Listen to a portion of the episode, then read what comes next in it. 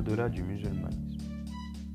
Chers auditeurs, ce que vous devez comprendre, c'est qu'on a besoin de remettre en question la trajectoire prise par les musulmans depuis ses débuts. Nous devons comprendre pourquoi il n'est plus possible d'avancer sur cette voie que le musulmanisme, comme on le faisait avant. J'aimerais à présent partager une définition du musulmanisme telle que le conçoit mon inspiration. Le musulmanisme est l'ensemble des interprétations de l'héritage et du discours musulman. Bien sûr, leurs applications par la communauté. L'islam fut fondé par le Coran et non Muhammad qui n'en est que le représentant le plus fidèle. Bien qu'il faut ici relativiser les choses, car du point de vue musulman, l'islam est la religion de tous les De ce fait, il est théoriquement né avec le père de l'humanité, Adam, le premier d'entre eux. Mais assimilons pour l'instant l'islam au courant diffusé par le dernier des messagers. Si l'islam est ce qui est apporté par le Coran, qu'est-ce donc que le musulmanisme? Puisque j'en fais la distinction.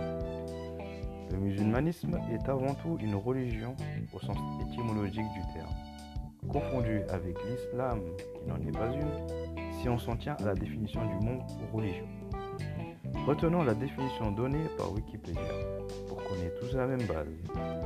La religion est un système de pratiques et de croyances en usage dans un groupe ou une communauté. Donc, en partant de cette définition, le musulmanisme est une religion en effet, elle concerne la communauté dite de Mohammed et est fondée sur des pratiques et croyances communes ce groupe bien défini.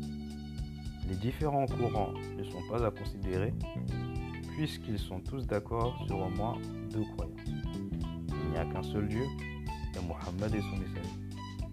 Les cinq piliers de l'islam sont leurs pratiques principales et acceptées de tous les courants.